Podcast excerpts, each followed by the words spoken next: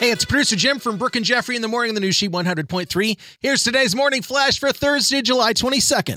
After starting the season looking like a rookie of the year lock for the White Sox, Yermin Mercedes says he's going to retire from baseball after being demoted to AAA recently. Yesterday, he posted a post on Instagram that said, El Retiro, with the picture of the thinking emoji. Then last night, it changed to, It's over. So much for him getting Zach back together and returning for the playoff push to the World Series. That, as I say, is another developing story. We'll see how that goes. ABC dropped the axe on Windy City Live after a decade. It was created as a replacement when Oprah retired. Its last episode as The Daily Show will air on September 3rd.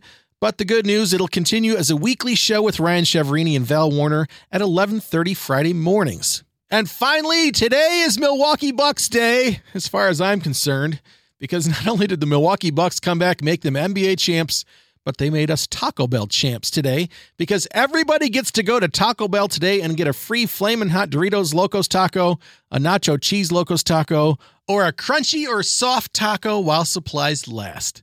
All because they came back after being behind at halftime. Thanks, Taco Bell and Bucks. There's your Thursday morning flash. I'm going to get a taco. I'll see you there. And thanks again for listening to New Chi 100.3 hits of the 80s, 90s, and 2000s.